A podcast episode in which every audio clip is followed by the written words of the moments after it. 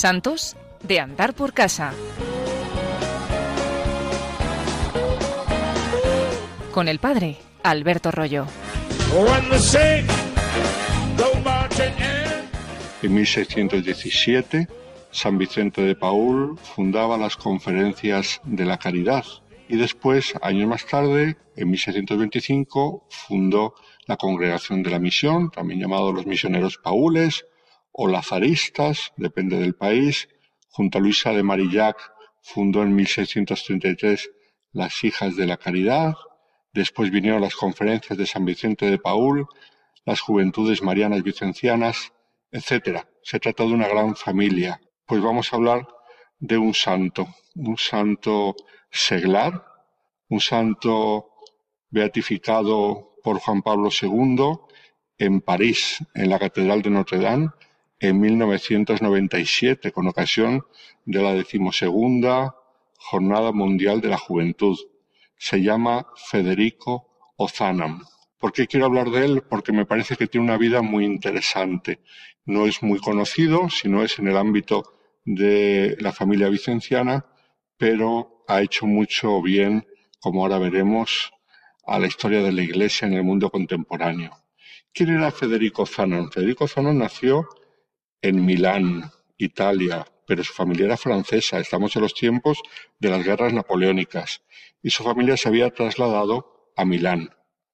Sin embargo, acabadas las guerras napoleónicas, enseguida, cuando él tenía dos años, su familia se volvió a Lyon, que es donde él creció.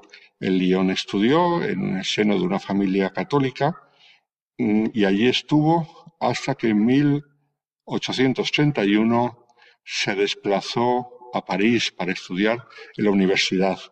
Cuando llegó a París, la gran ciudad, empezó a enfriarse en su práctica religiosa. Él venía, como decíamos, de una familia sólidamente religiosa, pero en París el ambiente de la universidad, en París, la gran urbe, empezó a enfriarse. Y entonces él estaba estudiando abogacía, pero en la universidad donde él estaba, en la Sorbona, había un profesor que era muy famoso en aquella época, que llamaba mucho la atención por la talla intelectual que tenía, del cual hablaban mucho los estudiantes, que era André Marie Ampère. Ampère fue un matemático y físico francés, inventó el primer telégrafo eléctrico, también inventó el electroimán, formuló en 1827 la teoría del electromagnetismo y de hecho todos conocemos lo que son los amperios. Pues el amperio recibe su nombre en su honor, André Marie Ampère. Y entonces, este chico, Federico, que estaba recién llegado a la ciudad, se alojaba en una pensión. Estaba un poco despistado. Él escribe que no le gustaba la vida de la ciudad, que París le parecía un lugar sin espíritu, no se encontraba muy a gusto. Un día paseando por París, entra en una iglesia y en la iglesia grande, en una capilla recóndita, encuentra una figura de una persona que está mm, orando de rodillas. Entonces él pensando que debía ser alguna señora mayor, se acerca para ver a esa señora rezando y cuál será su sorpresa cuando descubre que quien estaba rezando en esa capilla, en la oscuridad y el silencio, era el gran profesor André Marie Ampère. Se quedó impresionado, nunca pensó que pudiese ser un hombre de tanta virtud, él que era un hombre de tanta talla reconocida mundialmente, tanta talla intelectual. Y entonces, un poco de tiempo después, se le acerca en la universidad dice, señor profesor, yo querría hablar con usted. Y entonces el profesor le dice, sí, por supuesto, cómo no. Y le recibe en su despacho. Si quieres hablar de algún tema académico, hay algo que te preocupe. Él dice, no, quiero hablar de un tema personal. Y el profesor Amper le dice, sí, en fin, no sé yo si te puedo ayudar, pero lo intentaré. ¿Qué es lo que te pasa? Y entonces él le cuenta cómo unos días antes había ido a esa iglesia de París y se lo había encontrado en el silencio y en la oscuridad en una capillita pequeña rezando de rodillas.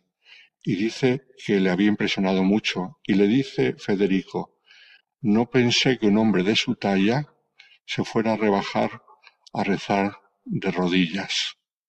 Y entonces le contesta el profesor Amper, dice, es que mira, nunca he sido tan mayor, nunca he tenido más talla humana que cuando me arrodillo humildemente ante el Señor. Y esto a Federico le tocó el corazón y volvió a la práctica religiosa. Y no solamente a la práctica religiosa, sino que hizo una grandísima amistad con el profesor Amper. De hecho, el profesor Amper le propone a él, que estaba en una pensión en la cual no estaba a gusto, que se venga a vivir a su casa. Amper tenía habitaciones, se había casado en segundas nupcias y tenía una habitación libre en su casa, la de su hijo, y le cede la habitación. Se convierte como en uno de la familia. Y el profesor Amper le presenta a grandes personajes católicos del París de aquella época, entre ellos al sacerdote Enrique Lacordaire. Lacordaire entonces eh, había sido un gran intelectual y se había hecho sacerdote y era el gran predicador del París de aquella época. A sus predicaciones acudían gente de la talla de Alejandro Dumas, Honorato de Balzac, Víctor Hugo, el mismo profesor Ampère, etc. Y a esas predicaciones empieza a acudir también el joven Federico Zanam, que pronto hará amistad con el padre Lacordaire. El padre Lacordaire, años después, dejará el clero diocesano y se hará dominico.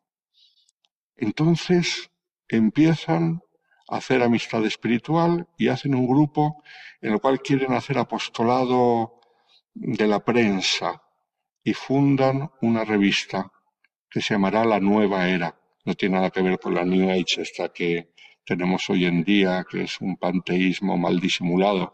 No, estos se refieren a una nueva era en la cual el cristianismo vuelva a florecer en Francia y fundan esta revista de pensamiento que llega a tener 20.000 ejemplares vendidos por las calles en cada número que salía. Y crean un grupo de discusión, un grupo de pensamiento. Y entonces, ¿qué es lo que pasa? Un amigo de Federico le dice, muy bien, vosotros os dedicáis muy bien al pensamiento y a la discusión, pero pasa una cosa, ¿y quién cuida de los pobres?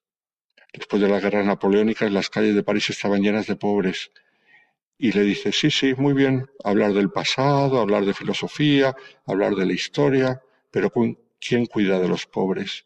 Entonces a Federico mm, eso le mueve el corazón y se da cuenta que hay que hacer algo por los pobres.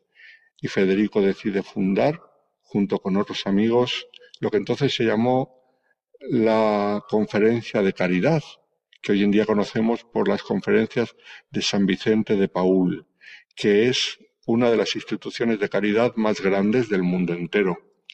Federico decide casarse.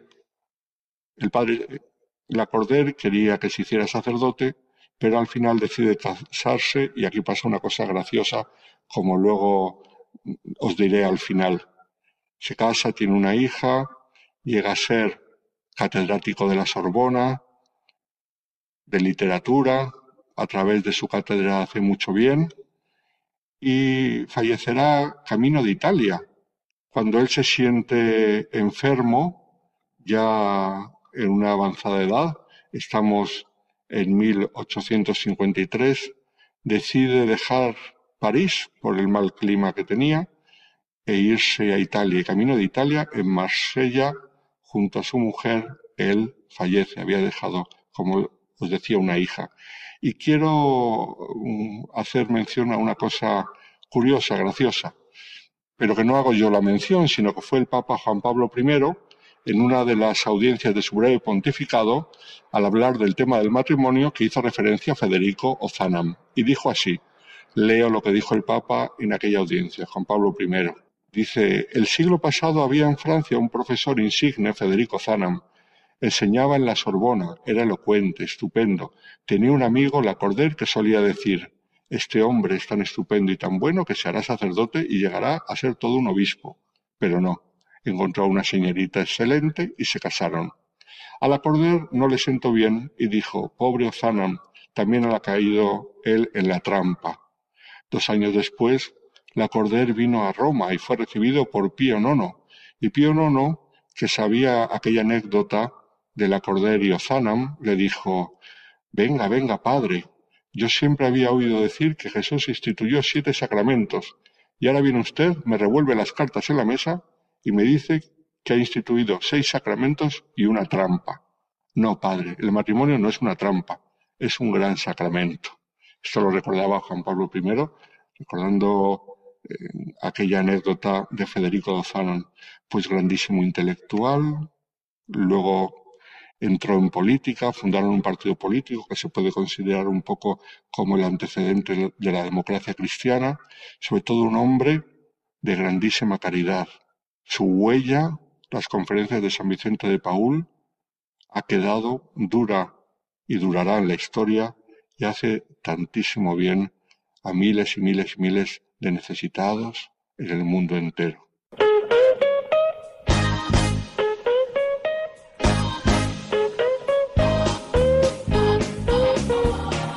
Santos de andar por casa. Con el padre Alberto Rollo.